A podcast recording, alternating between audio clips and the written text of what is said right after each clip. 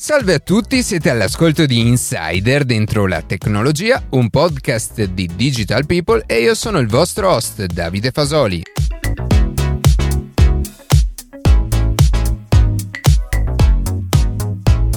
Oggi parleremo di che cos'è il cloud gaming e di come potrebbe rivoluzionare il nostro modo di videogiocare. Prima di passare alle notizie che più ci hanno colpito questa settimana, vi ricordo che potete seguirci su Instagram a chiocciola dentro la tecnologia, iscrivervi alla newsletter e ascoltare un nuovo episodio ogni sabato mattina su Spotify, Apple Podcast, Google Podcast oppure direttamente sul nostro sito.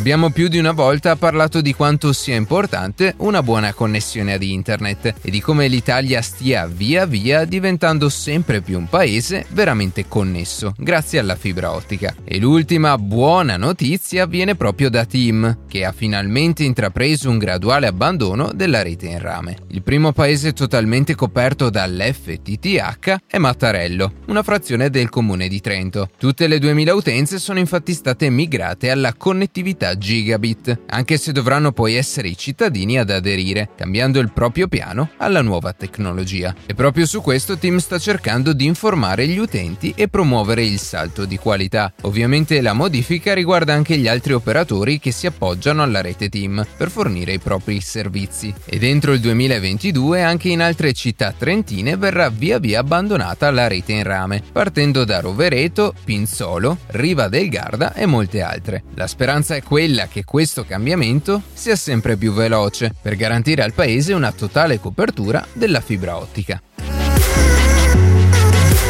L'Oversight Board di Facebook, l'organo indipendente dall'azienda a cui è stata delegata la competenza su alcune decisioni delicate, ha confermato la sospensione del profilo di Donald Trump sui propri social network, tra cui anche Instagram. Il profilo era stato sospeso quattro mesi fa per il coinvolgimento dell'ex presidente nell'attacco al congresso del 6 gennaio, di cui avevamo parlato con il giornalista Francesco Costa. Nella sua decisione l'Oversight Board ha però specificato che nel sospendere il profilo di Trump indefinitivamente, Facebook non ha seguito una procedura adeguata, in quanto le regole del social non prevedono che Facebook possa tenere un utente fuori dalla piattaforma per un periodo indefinito. Per questo motivo l'Oversight Board ha chiesto a Facebook di rivedere le sue regole entro sei mesi e di conseguenza anche la sanzione nei confronti di Trump. Come annunciato nella puntata dello scorso 7 novembre, il 2021 sarà un anno determinante per l'avvio del turismo spaziale e attualmente tra i principali candidati intenzionati a portare il primo civile nell'orbita terrestre si fronteggiano SpaceX, Blue Origin e Virgin Galactic. In pole position si è subito collocata Blue Origin dell'ex CEO di Amazon Jeff Bezos, dopo aver annunciato che il suo volo turistico, nonché primo in assoluto, partirà ufficialmente il prossimo prossimo 20 luglio 2021 a bordo della navicella spaziale New Shepard, chiamata così in onore di Alan Shepard, primo astronauta americano lanciato nello spazio. Dopo settembre sarà invece il turno di SpaceX, che con la missione Inspiration 4 voleranno per due giorni interi nello spazio quattro civili a bordo della navicella Crew Dragon Resilience, già protagonista, fra l'altro, della prima missione orbitale con equipaggio operativo. A chiudere il cerchio troviamo infine la compagnia compagnia Virgin Galactic del magnate Richard Branson, che entro il 2021 spera di essere egli stesso il primo civile a volare con il veicolo Spaceship, inaugurando così a partire dal 2022 l'era del turismo spaziale.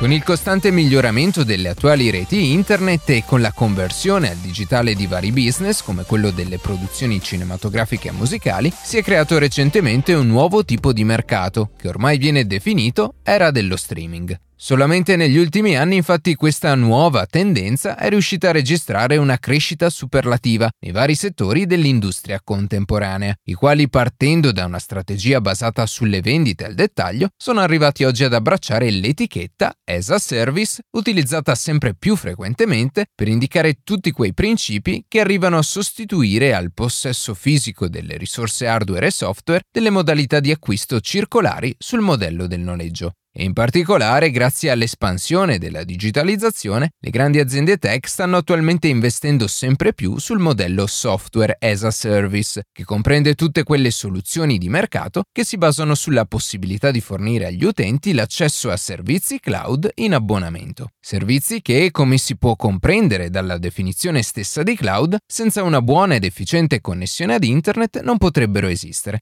ma ne riparleremo tra poco. Fatte le dovute premesse, entriamo ora in quello che sarà il vero focus di questa puntata, che si rifà appunto al concetto di servizio introdotto poco fa.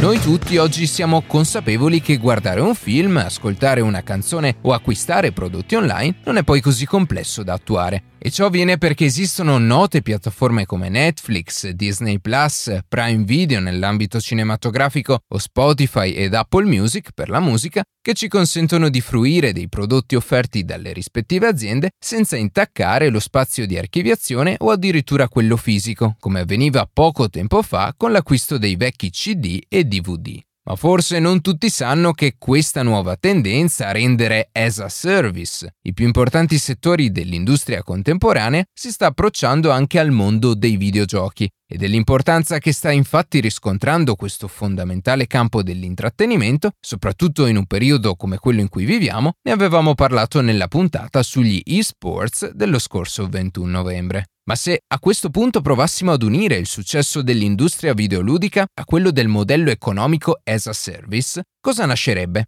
Ebbene sì, il cloud gaming. Prima però di entrare nel succo del discorso e capire dunque come funziona effettivamente questa nuova realtà e quali sono le prospettive future, vi invito a recuperare, qualora non l'aveste fatto, la puntata uscita due settimane fa, Edge Computing, il cloud scende dalla nuvola, che analizza nello specifico la tecnologia del cloud con tutte le sue implicazioni, tra le quali una buona o meglio ottima connessione ad internet, come presupposto di corretto funzionamento. Perché quando si parla di cloud gaming o comunque di riproduzione streaming in generale, il processo di elaborazione, in questo caso del videogioco, in realtà non viene effettuato direttamente sul nostro PC o sulla nostra console, bensì su un server più potente che potrebbe trovarsi facilmente dall'altra parte del mondo. E infatti il nemico principale relativo a questa tecnologia è proprio la latenza della nostra connessione, la quale risulta essere determinante nella user experience l'esperienza utente finale, soprattutto quando si parla di game streaming.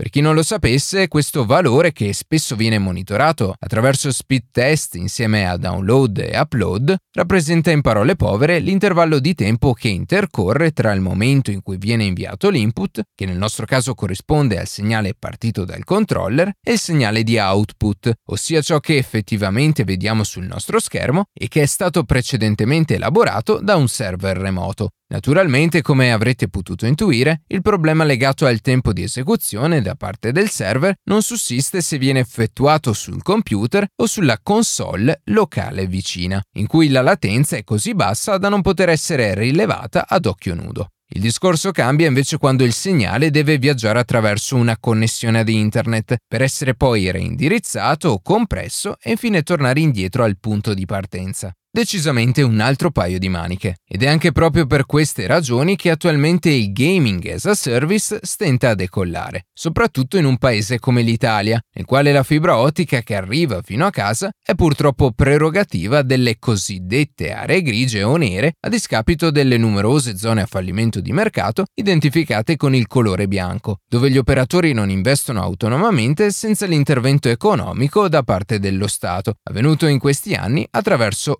l'intervento di Open Fiber. Ad ogni modo, il problema legato alla qualità della connessione non sussiste solamente nel nostro paese. Infatti, nel cloud gaming, così come avviene quando si guardano video su YouTube o su Netflix, il segnale output elaborato dal server che arriva a noi risulta volutamente compresso, affinché non venga occupata una larghezza di banda eccessiva, compromettendo tuttavia la qualità grafica del contenuto che stiamo riproducendo, che non sarà nitido e dettagliato come quello che potrebbe essere reso con un PC da gaming o una console. Ma a questo punto vi starete chiedendo come potrei preferire un servizio di cloud gaming ad avere una console fisica, con i vari giochi già installati e il cui funzionamento non è strettamente legato ad una connessione a internet? Ebbene, se diamo per scontato il fatto di possedere una buona connessione a internet, che nel 2021 non deve essere prerogativa solamente del gaming as a service, i vantaggi vengono a galla praticamente da soli. Ma andiamo con ordine.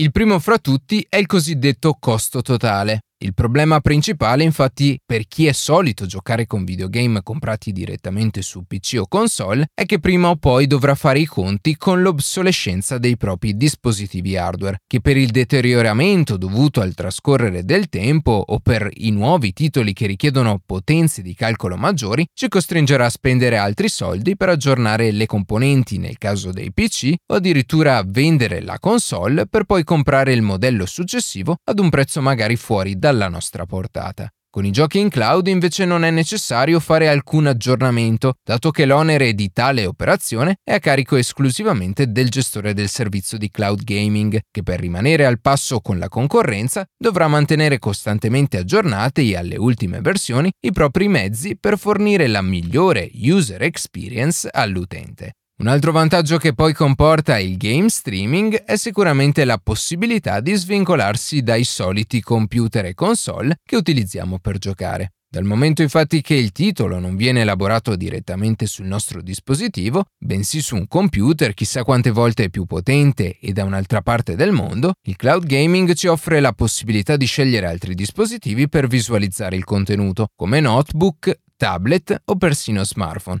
Ricordiamoci inoltre che con il game streaming è come se stessimo riproducendo un video sul nostro dispositivo, perciò quest'ultimo non per forza deve trattarsi dell'ultimo modello sul mercato, anzi spesso è sufficiente che riesca a riprodurre video anche solamente in una buona qualità come l'HD. Come conseguenza di ciò la compatibilità del singolo titolo non sarà più strettamente incatenata al sistema operativo, che nella maggior parte dei casi corrisponde a Windows, ma potrà essere utilizzato anche su altri OS come macOS, Linux, Android, iOS, Chrome OS e così via. Un discorso a parte lo si può fare anche per le televisioni. Noleggiando un servizio di gaming non sarà più necessario collegare alla TV una o addirittura due console, le quali spesso, oltre all'eccessivo spazio occupato, non consentono nemmeno di navigare liberamente in internet o in altre applicazioni non proprietarie, come avviene contrariamente nel caso delle smart TV o con le più economiche chiavette wireless come Amazon Fire Stick o Google TV. Per tali ragioni, secondo alcuni esperti, le console sarebbero destinate a sparire un giorno o l'altro. Ed infatti uno dei dibattiti che spesso sorge tra i fautori e oppositori del cloud gaming è che le console potrebbero non essere più prodotte, proprio perché, per l'eccessivo costo di acquisto e spazio fisico occupato, tra qualche anno le persone dotate di un'ottima connessione ad internet potrebbero arrivare a riprodurre titoli di punta direttamente sulla smart TV, con l'utilizzo di un banale controller wireless. Avviamoci ora verso la conclusione di questa puntata, con l'ultimo, ma non meno importante, vantaggio che ha da offrire il gaming as a service rispetto alle modalità di gioco tradizionali, ovvero il multipiattaforma. Ma prima facciamo un piccolo e rapido passo indietro. I primi accenni di cloud gaming per il grande pubblico arrivarono solamente intorno al 2009, quando all'edizione annuale del Game Developer Conference venne lanciato il primo e vero servizio di gaming as a service, meglio noto come OnLive. A quel tempo, grazie allo store integrato, diversi titoli arrivarono sulla piattaforma e per di più diversi publisher decisero in seguito di credere nel progetto, fornendo all'infrastruttura di OnLive vari cataloghi basati su librerie possedute dagli utenti, come ad esempio quella di Steam. Inutile dire che la tecnologia dell'epoca era decisamente diversa da quella a cui siamo abituati al giorno d'oggi. Per renderci conto di quanto sia importante avere una buona connessione a internet ed una solida piattaforma per la fruizione del servizio stesso, ci basti pensare che la vecchia infrastruttura di OnLive non consentiva al giocatore di avere una latenza sufficientemente bassa per poter giocare in tutta tranquillità, soprattutto con i titoli più frenetici come ad esempio gli sparatutto. Il resto della storia la conosciamo bene. La maggior parte dei servizi che nacquero dopo la caduta di OnLive, salvo qualche raro caso, sono ancora attivi al giorno d'oggi, tra i quali ricordiamo i più famosi come GeForce Now di Nvidia, Sony PlayStation Now,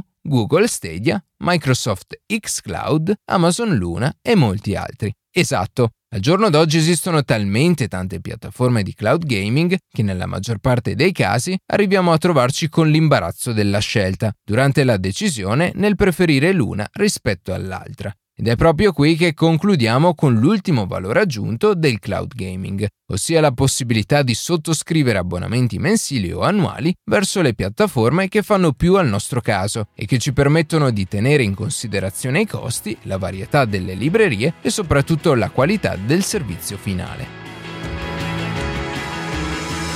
Arrivati a questo punto viene naturale chiedersi che scenario ci porterà il futuro e se il cloud gaming arriverà a imporre dei nuovi standard o se il cloud gaming rimarrà solamente un servizio da affiancare ai nostri hardware sempre presenti e al sicuro all'interno delle nostre case. Con le premesse fatte in precedenza è assai difficile trovare una risposta che sia bianco o nero, perché si potrebbe tenere in considerazione una serie di fattori tra cui il primo fra tutti la portata degli investimenti nelle infrastrutture che le aziende sono disposte a fare. Senza infatti un sollecitamento da parte dei colossi tech nel migliorare e investire nuovi capitali, è inutile parlare di cloud gaming e lo stesso identico ragionamento lo si può fare in merito alla diffusione delle reti internet di nuova generazione, presupposto centrale per il corretto funzionamento di questi servizi che senza connessioni stabili e capillari vanificherebbero di fatto tutti i vantaggi elencati in precedenza. Parlare di pro e di contro non risulterebbe dunque oggettivo per chiunque e proprio per queste ragioni pensare ad un futuro in cui il cloud surclassi definitivamente il gaming tradizionale sembra essere una visione decisamente utopistica, dal momento che entrambi gli strumenti sono infatti in grado di offrire esperienze di gioco diverse e che si adattano alle esigenze di ciascuno di noi.